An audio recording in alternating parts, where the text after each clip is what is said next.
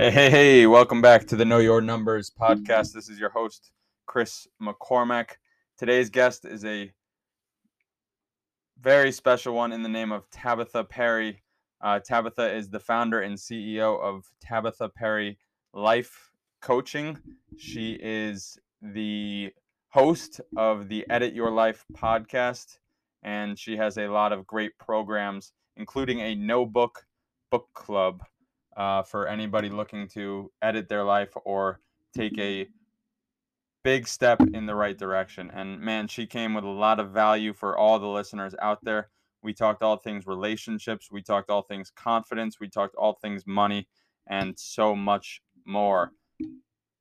I really appreciate Tabitha's wisdom and experience, everything she brings to the table, and I hope you do too. That being said, if you get any value out of it, I would love for you to, one, leave a rating and review, but two, share it with a friend, because this is one of those episodes that I think will connect with a lot of people, because Tabitha is looking to help as many people as she can, and she comes from a place of understanding, and she's seen it all, as you'll hear in this story. So again, if you get anything out of it, please share it to the masses. We would love to bless those listeners with Tabitha's words of wisdom. So without further ado, here is the Know Your Numbers podcast with Tabitha Perry. Well, welcome. This is another episode of the Know Your Numbers podcast, and today's guest is a very special one in the name of Tabitha Perry. I'm honored to have her on the show. We go way back, a couple months actually. So it's been fun getting to know her and a little bit about her and her family, but I'm excited to dive into a wealth of conversation with her today. Tabitha, welcome to the show. If you could just introduce yourself, give us an idea of what you got going on. Yeah, thanks, Chris. Well, I'm Tabitha, and I like to start out by introducing myself by saying I am a strong and courageous, bold and consistent child of God. Yes, and I could give you, thank you. I could give you all the labels of I'm a wife, a mom, an entrepreneur, all those things. But I really feel like describing myself and who I feel like I am at the core is the best way to go about it. But I have my own life coaching business, and I work with women to help them figure out how to make small edits in their life so they get big results, so they can turn their chaos into an orderly life.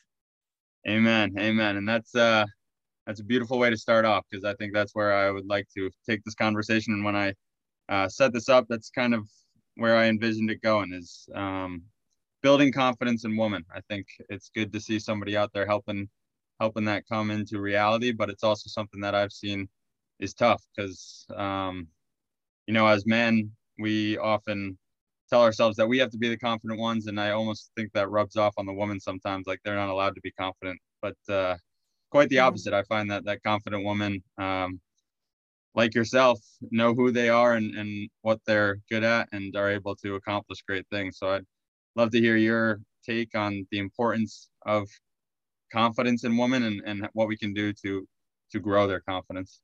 Yeah, for sure. I love that is on your heart, and you want to talk about that. So what I think is fascinating is that confidence shows up in women and men so differently, right? What a man looks like when he is confident, feeling confident, is so different than what a woman looks like when she is confident. And even we can, on the reverse side, say when someone looks like they're confident, but they don't actually feel like it, right? Yep. Yeah. And I feel like for women, we just maybe wear our emotions on our sleeves more. So you just know when we're not confident. But I think that there's a lot of men out there that aren't as confident as they project. And that's like a really heavy load to carry. Yeah. You know, trying to act like you're more confident than you are when it's okay not to know everything. Mm-hmm. Amen. And what would you say a unconfident male does to a female, you know, like in a relationship? How can a male who's not confident, although he portrays it, be a detriment to the woman that's in that relationship? I see that quite often, I think. Yeah. So a lot of times when a man isn't confident, he's very insecure.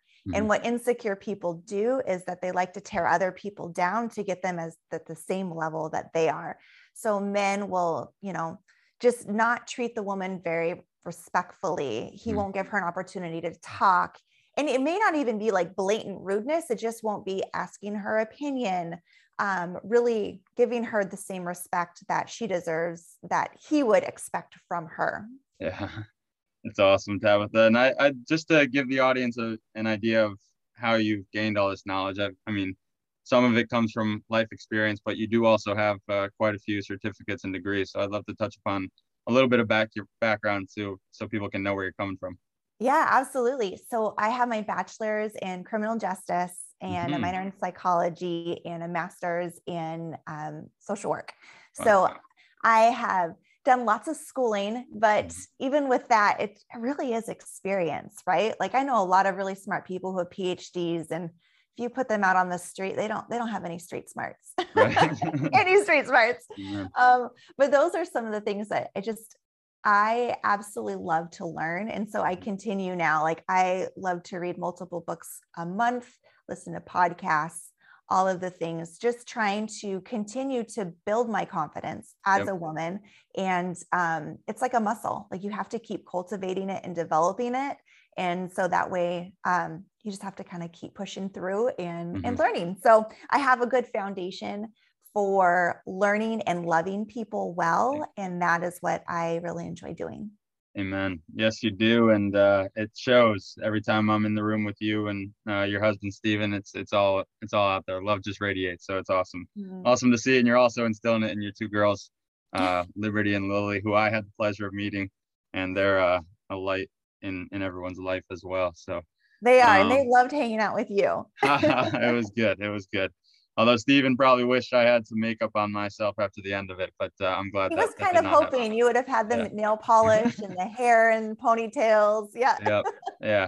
Luckily, I have some experience. I have sisters growing up, so I know how to say no when I need to. So luckily, I did not end up with any makeup on. But I would love to dive into family and relationships and kind of the idea of money in those relationships, because through discussions with people and just my research and my understanding, money is a great resource to have, but it can also be a weapon that can be used against you. You know, it's one of the leading causes of divorce and why relationships falter. So for somebody that has such a great loving relationship and a great marriage, I would love to hear your take on how you can have that conversation around money and anything that somebody who might be looking to get in a relationship. We have some young listeners, but they know that there's some importance of getting your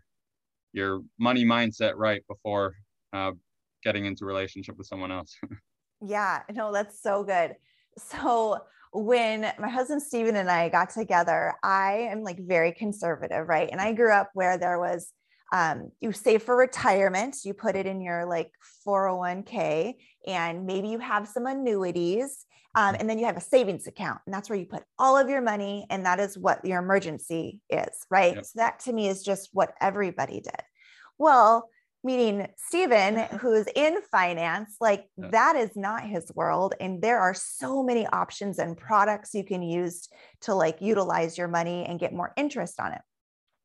So I'm going to be honest, it has taken us years for us to get on the same page, and we still are not. But the thing is we continue to have open communication about it. So it was really important for me when we first got married to have a savings account, and that drove him crazy because we could use that same amount of money in the savings account and put it into a life insurance policy and get way more interest on it and have it for longer term. But it just did not compute to me. So the most loving thing that he could have done is help me by doing the savings account and giving that to me, and continue to like teach me about what some of the other things could do. So my suggestion for those that are, you know, navigating marriage or, you know, dating or wanting to date, and like the money talk is just from the very beginning, like ask what their expectations are of money. Like, how do you use money? How do your parents use money? And don't try to change the other person, like accept them for where they're at and give them time to learn. I had to see that what Steven was doing was stable, because I'm gonna be honest, when we got together, I actually had more money in the bank than he did. Come on, that's what I'm talking about. Right. Right. I helped pay off a lot of things for him, but he had the better job. And he just needed help with not buying snow machines and, you know, all the things a 24-year-old does when you make a lot of money. Yeah. And so we got to come together as a team, and I helped him figure out like what was more important to spend money on. Yeah. And then he also helped me to figure out how other ways that we can save that weren't the typical way that I was raised with. Wow.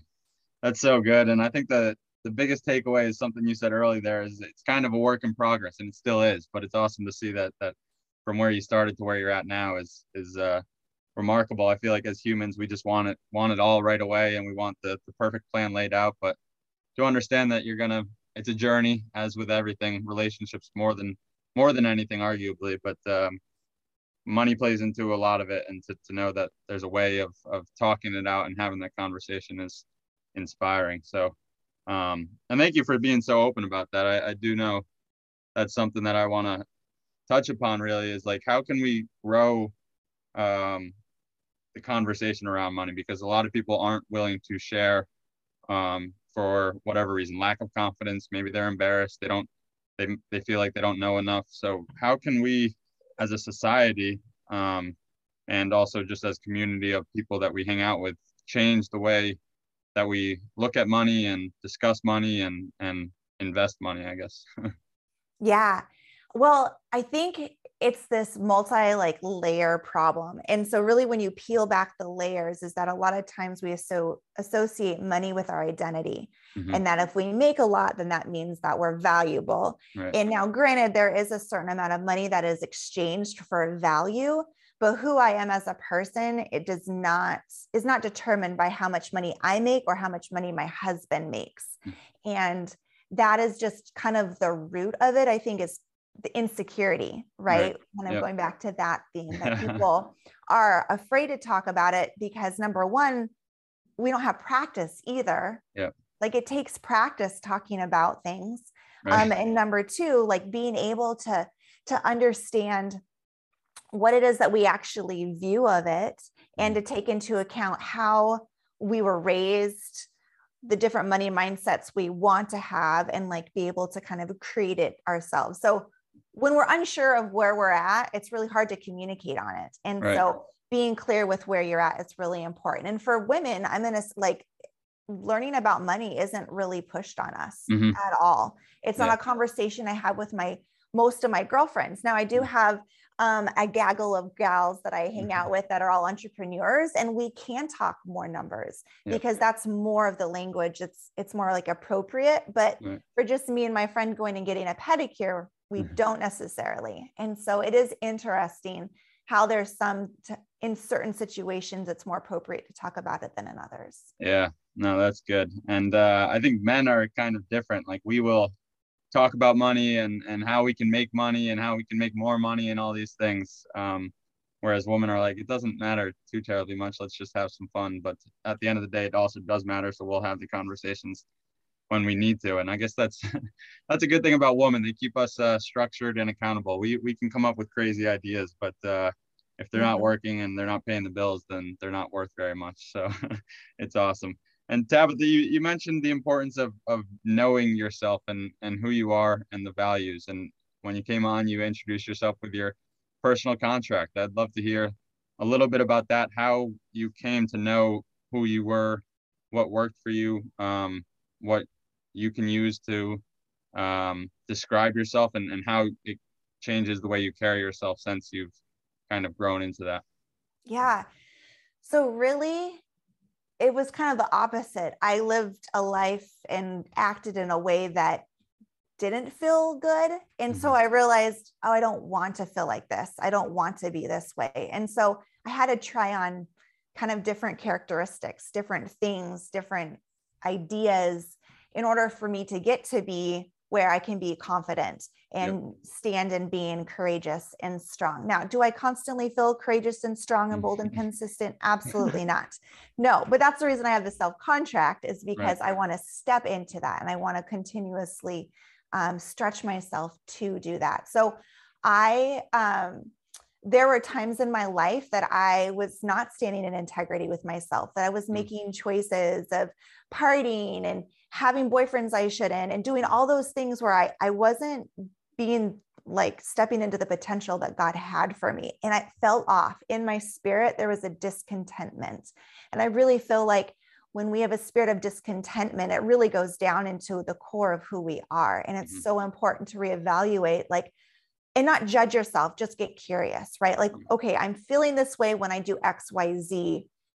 How do I want to feel? So what do I need to do to get that? And so our thoughts affect our feelings and our feelings affect what we do. And so if we can figure out the thoughts and feelings, then I realized I wasn't doing what I said that I wanted to do. I wanted to, you know, get married and have an amazing husband and live a, like, have a solid relationship with God, but I wasn't doing the things to get me there. So I had to, you know, have a lot of tough conversations with myself and hold myself accountable to that. And that's hard though, because I feel like as Americans, we like to be comfortable and those conversations are uncomfortable. Yeah, that's for sure. That's for sure. And what has helped you? Because for somebody that might be living in that comfortable lifestyle and they say, well, okay, I get what she's saying, but I'm good. Like, I don't really need to make any changes. What would you say, one, to that person, and what could that person do to kind of see that there's a greater opportunity out there for the one who's willing to take on some discomfort and be a little more honest with themselves? Yeah. So I would ask them, would you be happy if a year from now you were in the exact same place? Yeah. If you were doing the exact same thing. And I know it's like, it's a common question, right? Yeah. Like, it's not anything mind blowing. But just for, even for myself, if I get frustrated in a certain area, but I'm like, no, I'm just not going to do anything about it. Like, really? So next month, if I'm still struggling with this, like, you're not going to do anything about it. Like, oh, okay, I need to, because I am a woman of my word and I want to constantly be growing. Now, growing is also really exhausting. Constantly improving, constant. And a lot of people don't want to do it because they're already tired. Like, they don't even have the capacity to grow. And that's where they really need to figure out how they can get good where they're at and content. And so that way they can move out of abundance and not out of like lack and scarcity of like, well, I don't have enough, so I need to grow because I need more. Like, well, what if you got to a place of, no, I'm good where I'm at, but I would like more. I know God has more potential for me and I've got a big purpose I need to step into. So I really think that is like the difference of a mindset shift that someone could take. Yeah, that's beautiful. And to go off of that a little further, I know one thing about you is you do have a lot of confidence to you, and now you're looking to instill that into others and kind of bring that to the marketplace and help others through it. So I'd love to hear how, coming from that service mindset and looking to improve the lives of other people and lift other people up with you, has really shaped a lot of your life over the past year and even beforehand, if it has. Yeah, I have absolutely loved being able to like pour into people. And now, granted, a caveat is I still need to be pouring into myself, so I have something to pour into others. And I think that is a key piece that people in the marketplace miss, is they're like, oh, I want to be, you know, servant leaders, and I want to just pour into all my clients and work 80 hours a week. And fantastic, but make sure you're taking care of yourself. And by taking care of yourself, you have to go back to who you are, and to know who you are, you have to know whose you are. Wow. And so being able to kind of come full circle is really important. That's so good. That's so good. And by whose you are, I do believe you mean the Most High, our loving Father. And with that being said, I'd love to talk a little bit about faith and your faith journey a little bit, because I know everybody's got a different story. I also think that some women out there might have some faith, but they're not willing to be open about it, or they've struggled with it, or they don't know where it lies. So Tabitha, for you, how has your faith evolved over your lifetime, and where does it stand right now? How important is it to you? Yeah, absolutely. So I accepted Jesus into my heart when I was 10, and I did that because I was lonely. I was the only child. My parents were divorced. I was lonely. And I learned about this Jesus guy who loved me and who'd be with me no matter what. Yep. He would never abandon me, and he'd be my friend. And that inspired me. And I'm like, I want that. And I knew that I couldn't do things on my own. Even at 10, I was kind of a perfectionist and wanted to do things well all the time, and knew that I couldn't. Yep. And so again, knowing Jesus's love and knowing that he would forgive me was so, so important. So I was really involved in my church. I led in high school, I led like the middle schoolers. I did all of the church things. Well, then at 16 years old, a man came into my life that was much older and unfortunately took advantage of me. And so that rocked my faith. And I really questioned who I was, what had happened to me, and was confused because I was able to, in my mind at that time, make what had happened part of, it was a relationship. Yep. And so I remember reading through my journals even at that point, and there was God weaved throughout that. Like, God, why do I feel this way? Why does he treat me this way? Like I was seeking God, and I knew that he loved me, but I was really just so like unsure of what was going on. So fast forward, I go through college. I still love Jesus, but not really involved in the church very much. I move away, and I finally start getting into church because I am at the lowest of the low. I am partying. I'm dating guys. I'm working in a prison, which was such a phenomenal experience, but it was a very dark time. And most people there were not Christians. There was just nothing and nobody pouring into me. And I was just depleted. And I remember asking God, like, God, I'm going to go on a guy fast. I'm not going to date anyone. I'm not going to do anything. It's just going to be you and me. I can't do it anymore. And literally within a week, my now husband reached out to me and was like, hey, it was this very, classy Facebook message of like, hey, you're hot, wanna talk, or something real great like that. Well done, Steven. Right. But what God showed me through Steven was a pure, unadulterated love that I had never experienced before. I always assumed men wanted something from me, whether it was spiritually, physically, mentally, emotionally. Yeah. And Steven just wanted to love me. And God knew that I needed like someone on earth to show me that love. And so that was just like such a sweet journey to have. And so within a year we were married, and, but my faith journey continued because, right, like your husband doesn't define you. Like he is flawed. And I was able to like go back to God and be like, wow, God, like, thank you for giving me this person that shows me unconditional love and has helped me gain my confidence back.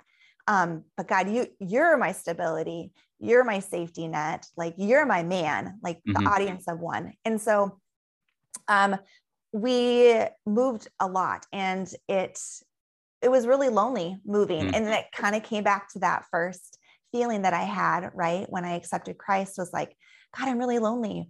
Like you're there. I know you're there. And so he helped me continue to step into who he wanted me to become, and be able to be more confident and love on others and step into this, role as a life coach where I can really encourage and help other women to not just figure out who they are, but to help them have the confidence to realize that there's someone bigger than them that wants to love them. Wow. Oh my gosh. That warms my heart. Honestly, that's the first time I've heard that story. So I got a newfound love for you and Steven as well. So it's good to see, Tabitha, and I just want to honor you for showing us that, especially for the woman out there, there's more to life than honestly marriage, and there's more to life than just pursuing a person or a thing or a matter. And I think that's something that will, one, take you very far, and it will hit the listeners quite well, because I do think as a society we struggle to find the meaning in life, and a lot of us put it in